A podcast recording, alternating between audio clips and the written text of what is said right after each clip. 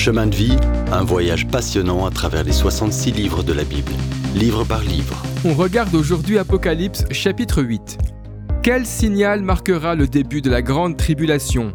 Comme l'explosion d'une bombe ou le début d'une guerre? Non, le silence. 30 minutes d'un silence inquiétant, un silence céleste, puis vient le commencement de la fin de la terre.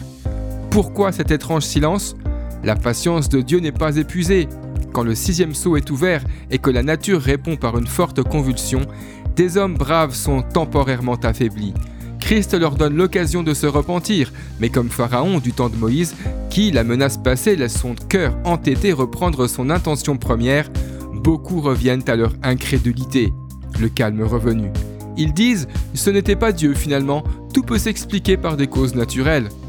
C'est le calme avant la tempête. Dieu passe toujours lentement de la compassion au jugement, avec réticence et mesure. Il est lent à la colère. Juger est son œuvre étrange. Il est un Dieu d'amour qui juge ses créatures. Ce silence marque la transition de la grâce au jugement. La seconde moitié de la grande tribulation éclate maintenant furieusement sur la terre, annoncée par la sonnerie des trompettes. Sept anges debout devant Dieu élèvent maintenant sept trompettes de guerre. Elles ont un sens spécial pour Israël. Pendant toute leur histoire, Dieu a utilisé des trompettes dans des cérémonies, voyages, fêtes spéciales et pour annoncer une nouvelle année. Des trompettes annonçaient souvent que Dieu intervenait dans l'histoire. Ici, elles annoncent des jugements divins au jour du Seigneur. Elles déclarent la guerre. Ensuite, en plus des sept anges, un autre ange vient se placer vers l'autel tenant un encensoir d'or. Il le remplit de feu. Il le jette ensuite sur la terre, provoquant tonnerre, éclair et séisme. C'est la réponse aux prières du peuple de Dieu qui demandait Ô Dieu, venge-nous Maintenant, le peuple de la terre, ayant rejeté la mort de Christ pour juger ses péchés, subit le jugement de ses propres péchés. La tribulation va crescendo. La sonnerie des trompettes instaure des plaies au sens strict. D'abord, de la grêle et du feu mêlés de sang frappent la terre et brûlent un tiers de tous les arbres et l'herbe verte. Les végétaux, créés les premiers, sont maintenant les premiers à être détruits. C'est un jugement littéral sur la végétation, comme les sept plaies d'Égypte. La ressemblance frappante entre ce jugement de trompette et les plaies d'Égypte n'est pas accidentelle.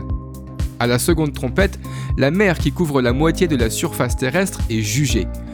Une sorte de grande montagne tombe dans la mer, un tiers devient littéralement du sang et un tiers des créatures marines périt. Un tiers aussi de tous les navires sont détruits. La troisième trompette libère une grande étoile qui brûle en tombant du ciel. C'est un météore empoisonné qui contamine un tiers de l'eau douce terrestre. Le nom de l'étoile, absinthe, suggère le jugement de l'idolâtrie et l'injustice humaine. Le quatrième ange sonne de la trompette, et la lumière du soleil, de la lune et des étoiles s'assombrit d'un tiers. Ces corps célestes étaient apparus le quatrième jour de la recréation, et maintenant leur lumière est diminuée d'un tiers sur la terre. Maintenant, après la quatrième trompette, un avertissement solennel, sévère, retentit. Les trois dernières trompettes iront plus fort. Malheur, dit l'aigle qui apporte ce message. Deutéronome 28-49 parle d'un jugement venant du bout de la terre aussi rapidement que vole l'aigle. Et c'est ce qui arrive ensuite. Dans le prochain épisode, tu penses avoir vu des bizarreries dans Apocalypse? Attends la suite. Si vous avez aimé cette rubrique et si vous voulez en entendre plus, allez sur le site ttb.twr.org